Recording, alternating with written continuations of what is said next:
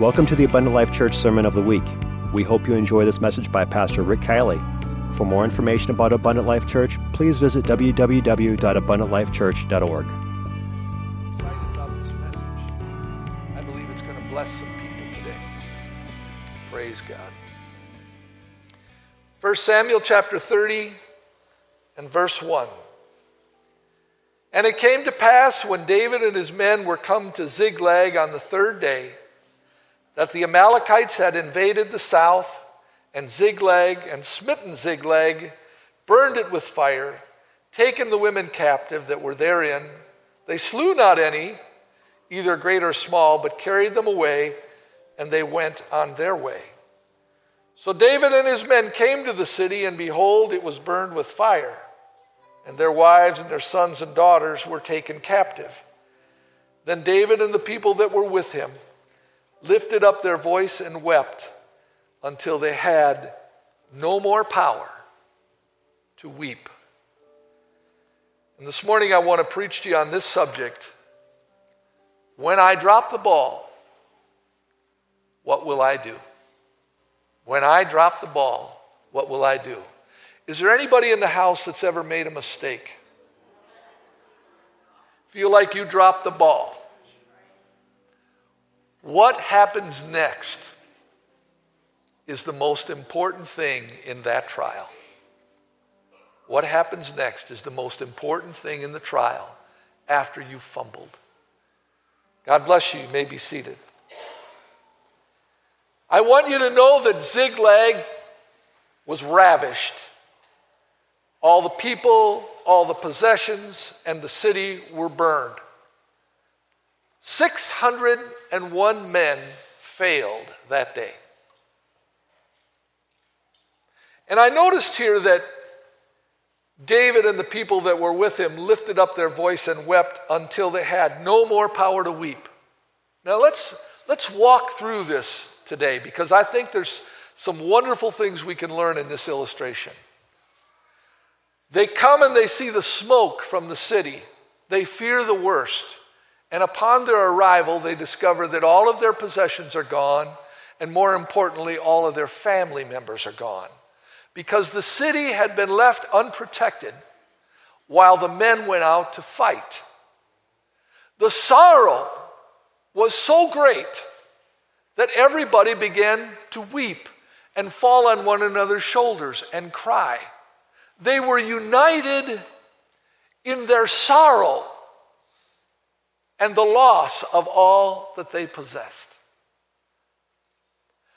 At first, when a bad thing happens in your life, you go through these phases. This is actually part of trauma training, so you're getting a little extra here today. People go through stages. The first one is shock. They're shocked that such a thing could happen. The f- second phase that they go through after they begin to work through the shock of it is, is they go through hurt. They're hurt. It, it could be physical, it could be mental, it could be emotional, but they are devastated by this traumatic thing that has happened to them. They're hurt. But after they begin to work through that, the next thing that happens to them is they get angry. And they want to blame somebody. Somebody is responsible. Let me give you a, an example. And I hope I'm not hitting a nerve with anybody, but it's the thought that came to my mind. If you found out that your loved one was killed by a drunk driver on a Saturday night, you would go through this. You would go through the shock. Then you would go through the hurt. And then you would hate and be angry with the drunk driver. You understand what I'm saying? So, this is a trauma thing that, that these 601 men are going through. And so, during the time of hurt, they hug. They weep together. They cry together. Oh, I feel so bad for your loss. And oh, I feel so bad for your loss. And what a terrible thing has happened, and boo hoo hoo, and we all cry, and, and it's all legitimate, it's all real. None of it's fake, because we're all in the same boat. But after the weeping, watch what happens. In verse 6, it says, And David was greatly distressed. The people spake of stoning him because the soul of the people was grieved, every man for his sons and his daughters. But David encouraged himself in the Lord his God. So now we've worked through the shock. Now we're working through the hurt. Now we're angry. And we're going to blame the leader, David. He's the king, he's the one that led us out into battle. But I want you to know something. I believe, this is my opinion, you might disagree with me, but I believe 601 men failed that day. Nobody thought to say, hey, we better leave a vanguard back here to protect our family. Nobody brought that up to David. David apparently missed it, and nobody else caught it either. But now, when we're angry and we have to blame somebody, we're going to blame him. It's his fault, and we should kill him for this. Killing David will not bring them back. Killing David will not resurrect the city. Killing David will not restore all of their possessions. But they're so angry and they have to blame somebody that when hurting people are hurting, they hurt other people. And David is going to be the one that they want to hurt. But I would say that what we read in the New Testament about a woman that would suggested that she should be stoned fits this situation as well. You 600 men that are calling out for David's life and you want to stone him, let he that is without sin cast the first stone. None of you thought of it either. None of you suggested that there be a vanguard. You're every bit as guilty as he is. If you claim his victories under his leadership, then you must also claim losses under his leadership. If you're willing to take the glory and the spoil, then you have to take the hurt and the loss as well. We win together or we lose together, but we stay together. Are you hearing me? We win together, we lose together, but we stay together. This is a lot of pressure for David. Picture 600 men screaming that they want to stone you to death. They're all in your face. It's all your fault. What would you do? I think the first thing we'd think of is, Woe is me. Why, why me? I never asked to be the king. I didn't volunteer for this position. David was uniquely different, though and we can learn from David.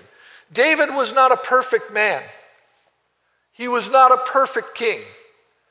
But when David fumbled the ball, this is what I admire about David as I read about him. The thing I admire so much is that when he fumbles the ball, he admits it. He confesses it.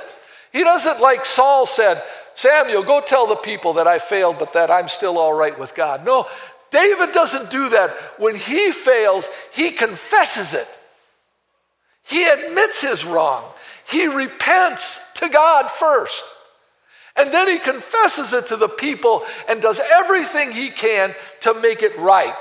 When you and I fumble the ball, will we be like David or will we be like Saul? All the people. The people wanted to spare the best of the flocks. All the people.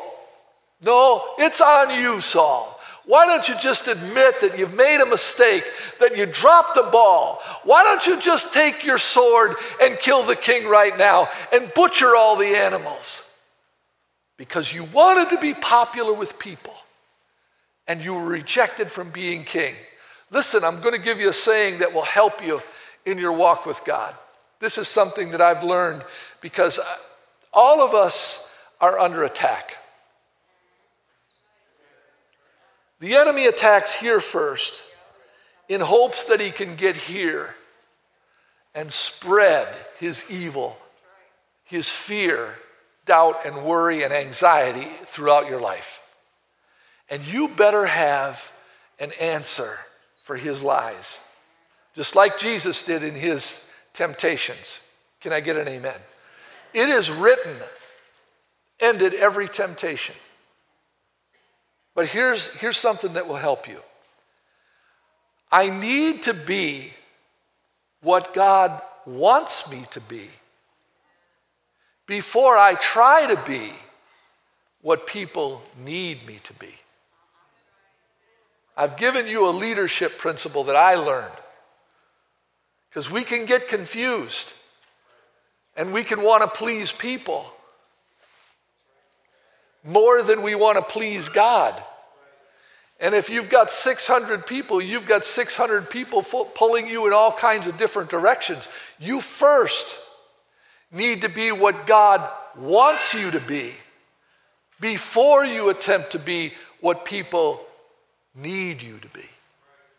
And if you can't be both, then at least be pleasing to what God wants you to be. That's, that's going to take a little while to set in your spirit. But David wanted to be what God wanted him to be. So you know what he did?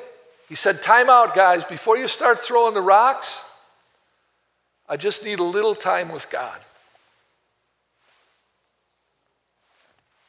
Time out. So David withdraws and they continue with their plans, and this is what he does. He sits down and he says, God, I'm going to give myself a history lesson. I'm going to take a panoramic view of my life. I was just a little shepherd boy singing songs and taking care of sheep when you called me out of my father's house. I remember how you used me to kill a bear and a lion and a giant. Are you hearing what I'm saying today? I, I remember how you protected me from Saul when he would throw his spear at me. I remember the times that I've been in battle, led by you. You told us who to fight and you protected us. I remember your excellent provision and protection on my family. You know what he's doing in all of this? He's encouraging himself. He's saying, God has been with me through all of these things. This is just one more event. But God has been faithful to me. He has brought me through all of these things constantly, over and over. He was taking inventory of what God had done. The next time you're worried and you're afraid and you wonder if God's going to come through, you need to give yourself a history lesson. Instead of being historical, hysterical, you need to be historical. Be historical. What has God done in your life? How many times has God brought you through? And why would you think if God, this is the thing that the Lord taught me, why would you think if God has not failed you in the past that He would fail you now or in the future? He's got a track record. He's a winner.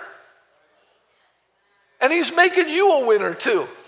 So David encouraged himself in the Lord and said, You know what, God, I know you're going to bring me through this. So tell me. The next thing he does after he encourages himself is, Tell me what I should do next. Take a look at this. This is um, verse number eight. David inquired of the Lord, saying, Shall I pursue after this troop? Shall I overtake them? And he answered and said, Pursue, for you will overtake them, and without fail you will recover all. So when you're going through a great trial and the numbers are against you, get historical and then inquire of the Lord and say, now that I've fumbled the ball, what should I do next? And God said, Get up, go after him, overtake him, and take everything back that you lost. Wow, isn't that encouraging? That's encouraging. I want you to know there may be some people here today You say, Man, I, am hurting. I've lost some things. I, I, I feel real bad. I've dropped the ball. All right, all right, that's good. Admit it, confess it, forsake it, but get up and move on and take back what the enemy stole from you. Don't be bullied. I think it's time that the church starts doing some bullying. I think it's time that the church rises up and says, No more. That is enough. I know my Redeemer lives. I know that He's for me. I know that He loves me. And I know that He'll take care of me. Fear not, for I am with you, says the Lord. So David is willing to get up. David was a mighty man, but he surrounded himself with mighty men as well. Let me give you an example of this. I'm going to give you an everyday 21st century example. How many people saw the Packer game last week? Oh, I thought there were more of you than that, but I did. I saw the Packer game last week. And I saw the last drive of the game. That was the best part, wasn't it? That was exciting. And this is what I saw I saw Aaron Rodgers leading his team for what could be the go ahead and possibly the winning score of a game. And he's driving this team down the field, and they have confidence in their leader. This will preach now. They have confidence in their leader, but he's running with the ball and somebody comes up from behind him that he does not see and punches the ball and he fumbles it. Now, there are more of the opposing team around the ball than there are of his team. But one of the men that is assigned to block for him and protect him also is following the play and he sees the ball on the ground. And without hesitation, he jumps on the ball and recovers the fumble. If he does not recover that fumble, nobody here would be talking about a Packer victory. One man following his leader sees him drop the ball and falls on it and covers it. What are we in the church if we're not teammates? What are we if, if we are willing to admit in the beginning of this message that we all fumbled the ball? What are we to do and say, oh, Aaron, you dropped the ball? We are going to lose this game because, no, get on the ball, fall on the ball. Cover up for your teammate. Help him out. Help him out. I remember in the old days we used to have prayer requests. You ever remember prayer requests? Oh my goodness, some of those things. Oh my goodness. We kind of got away from that because people got real personal and oh, it just kind of got out of hand. But one of the things we would do is we would say, does anybody have any unsaved loved ones? Remember that? Unsaved loved ones. And everybody raise their hand. Yeah, well, I have a son or I have a daughter or whatever. And we'd raise our hands and say, Pray for my, my unsaved loved one. You know what I'm concerned about in the 21st century? Do we have any unloved saved ones?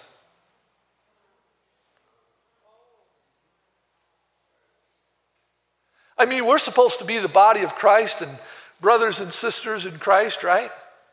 And, we consider ourselves saved. Are there any that are unloved? Even though they're saved? What about those? What about when they drop the ball? Are you rejoicing? Boy, you made a terrible decision. I would, I would never make that kind of a decision. Or are we there to help out? Are we there to cover up? To pick up the ball so that you can run another, somebody preach with me, so that you can run another play. Because if somebody doesn't fall on the ball, we all lose. Are you hearing me today? We all lose. We either, again, I'm going to say it again, we either all win together or we all lose together, but we better always stay together. When somebody's going through a trial, you ought to put your arm around them and say, I'm here to help. I'm going to be praying for you this week. Is there anything that I can do for you? Let me share my testimony with you. I've been through this trial. God's going to bring you through this trial too. Are we going to be helpers or hurters? We need to get on the ball.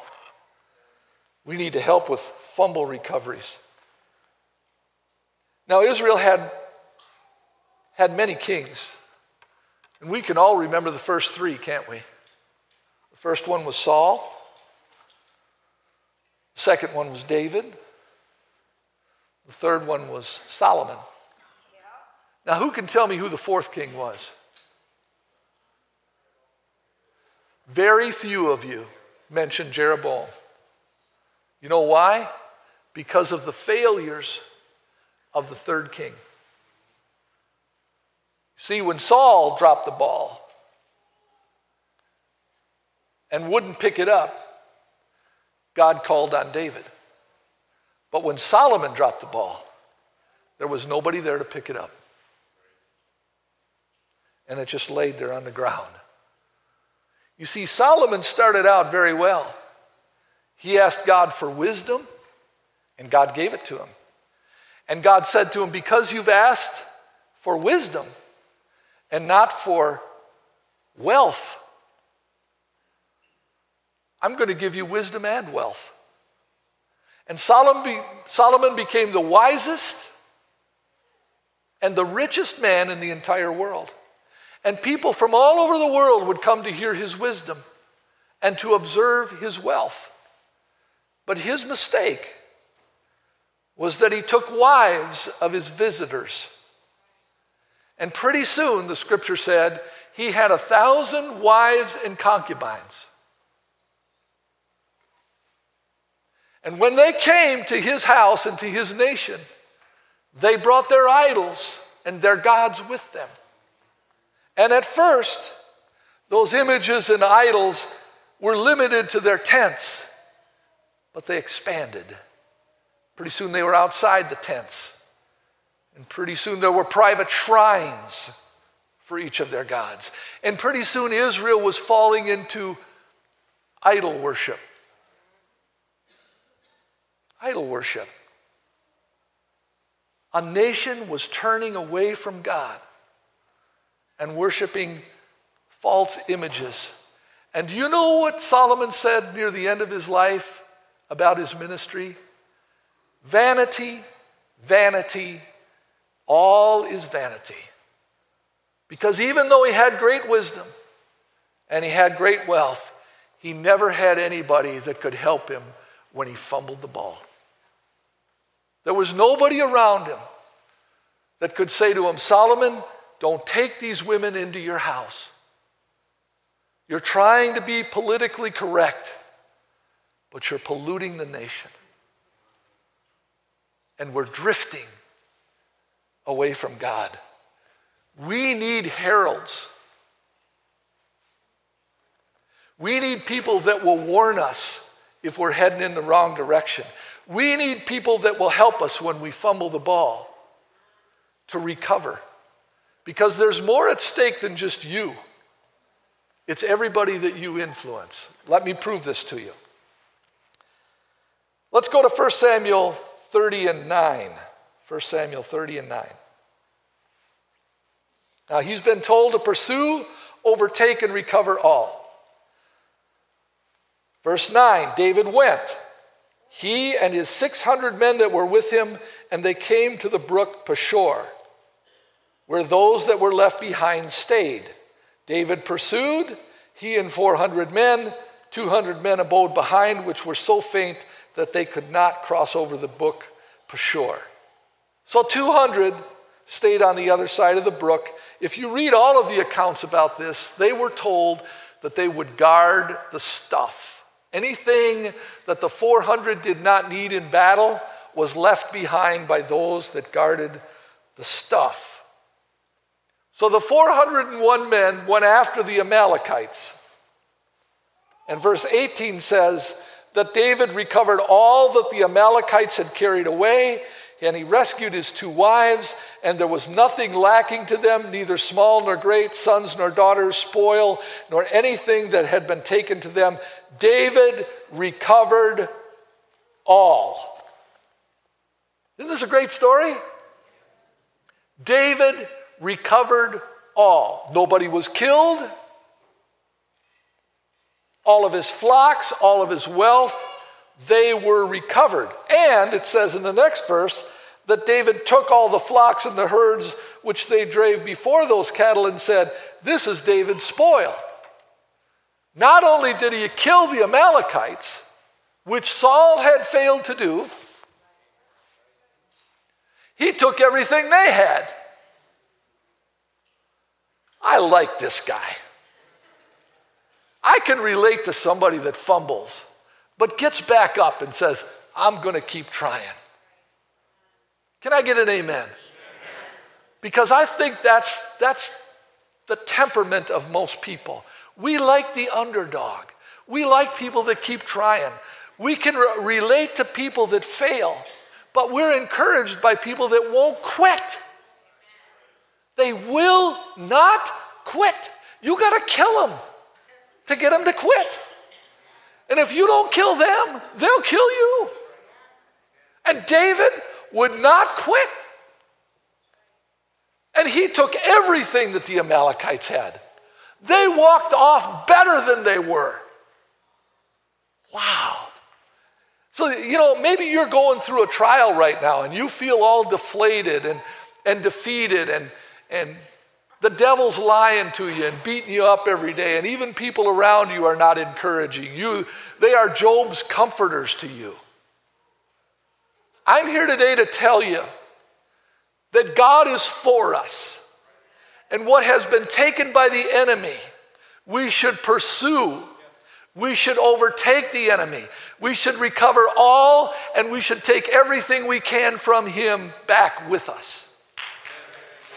Take it back with you. You thought, now I'm going to preach to you for a few minutes and then I'm going to quit. You thought that you were going to take and destroy my family. You thought that you could turn people against me and that they would stone me and that you would be victorious. But you were wrong because I knew what I needed to do when I fumbled the ball. I needed to admit that I fumbled the ball. I needed to remember that I'd fumbled the ball before, but that God had brought me through. I needed to hear what God wanted me to do.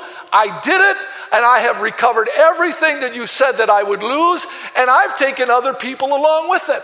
See, when Satan comes to you and tries to, to defeat you, men of God, head of your home, he's out to defeat you so that he can take your household and leave you ravished and maybe you feel like he's had some victories in your life, but you're the David of your home. And you need to stand up for your family. And you need to go and take back what the enemy stole. That means your family, your children, your grandchildren, and anybody else you can reach. Bring them along with you. Take a spoil from this world and bring other people into the kingdom of God. Be victorious. Be victorious and take a spoil from your enemies. That's exactly what David did. But there's one last point I want to make before I quit today. Not everybody's just like you. And that's a good thing. Not everybody's as committed as you are. Not everybody's as consecrated or as involved as you are. I have, I have to admit and, and confess to you that, that there are times that I feel more like Martha than I do like Mary. Remember when Jesus came over to, came over to the house for lunch? Mary just sat at his feet and wanted to hear everything he had to say. But Martha, she was cooking in the kitchen and cleaning and fixing everything and making sure everything was just, just absolutely right. And here she noticed her sister wasn't doing anything. And finally, she couldn't take it anymore. She was so angry with her sister. Said, Jesus, look at my lazy sister. She hasn't done anything to prepare this house, to prepare this meal. She just sits at your feet and makes me do all the work. I'm going to hit a nerve here. And listen to what Jesus said. Well, you know what? One thing is needful. And that's what she's doing right now. That's a rebuke to a person like me. Maybe a person like you. If they say that 80% of the work gets done by 20% of the people, that's a Martha spirit. Well, you know, I have to do everything around here. Boy, is it quiet in here now. I have to do everything around here. Can't you pick up your clothes? Can't you do that? Can't you do this? Now, I think we should be responsible. I think we should pick up after ourselves. I think we should pitch in. But we can overdo it, folks. And we can fail to acknowledge that it's God that gave us the home that we have, the food that we eat, and the clothes that we wear. So, watch what happens here. David came to the 200 men. This is 1 Samuel 30 and 21. He's on his way back now. He's, he's recovered everything and he's taken the spoil. And he came to the 200 men, which were so faint that they could not follow David, whom they had also made to abide at the brook Besor. And they went forth to meet David and to meet the people that were with him. And when David came near to the people, he saluted them. You know why? Because they were his brothers. He saluted them. Then answered all the wicked men of Belial, of those that went with David, and said, Because they didn't go with us, we won't give them aught of the spoil that we recovered, save to every man his wife, his children. Let them lead them away and depart. They are a bunch of lazy cowards. And they should only get what is rightfully theirs and nothing more. And matter of fact, we don't even want them around anymore. Let them depart. Are you hearing what I'm saying today?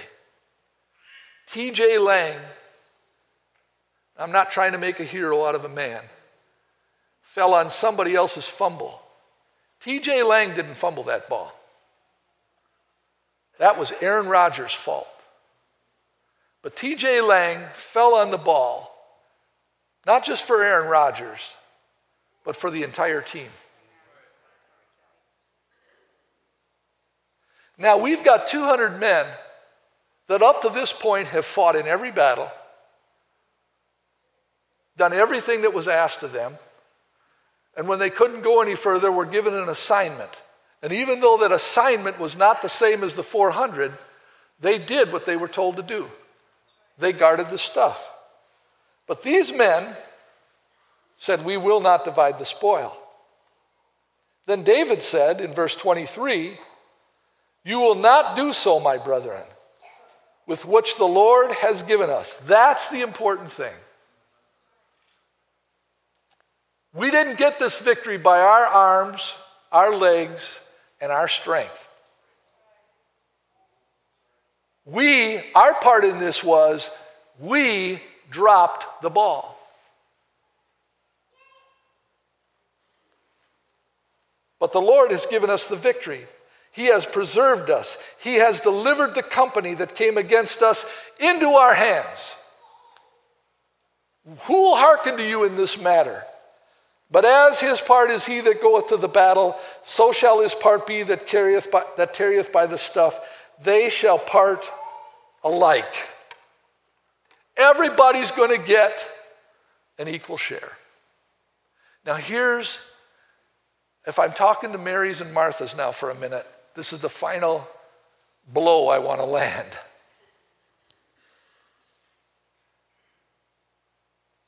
If 80% of the work is done by 20% of the people, then let God divide everything equally as far as I'm concerned. You want to know why? Because when God found me, I was a sinner. I was nothing. I was not worthy to be called one of his children. But through his mercy, through his grace, he allowed me to be a part of the family of God. Right? So if I came from nothing, doesn't the scripture say, you who are now a people who were not a people?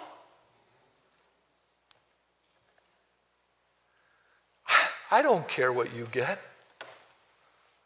I only want to please God. Let God divide the spoil. He can divide it equally with everybody. I don't care if you did nothing. If He says you're going to get this, I don't care. What's that to you?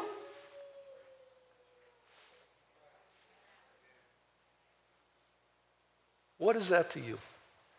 So here's where we're going to stop today. Let's stand together.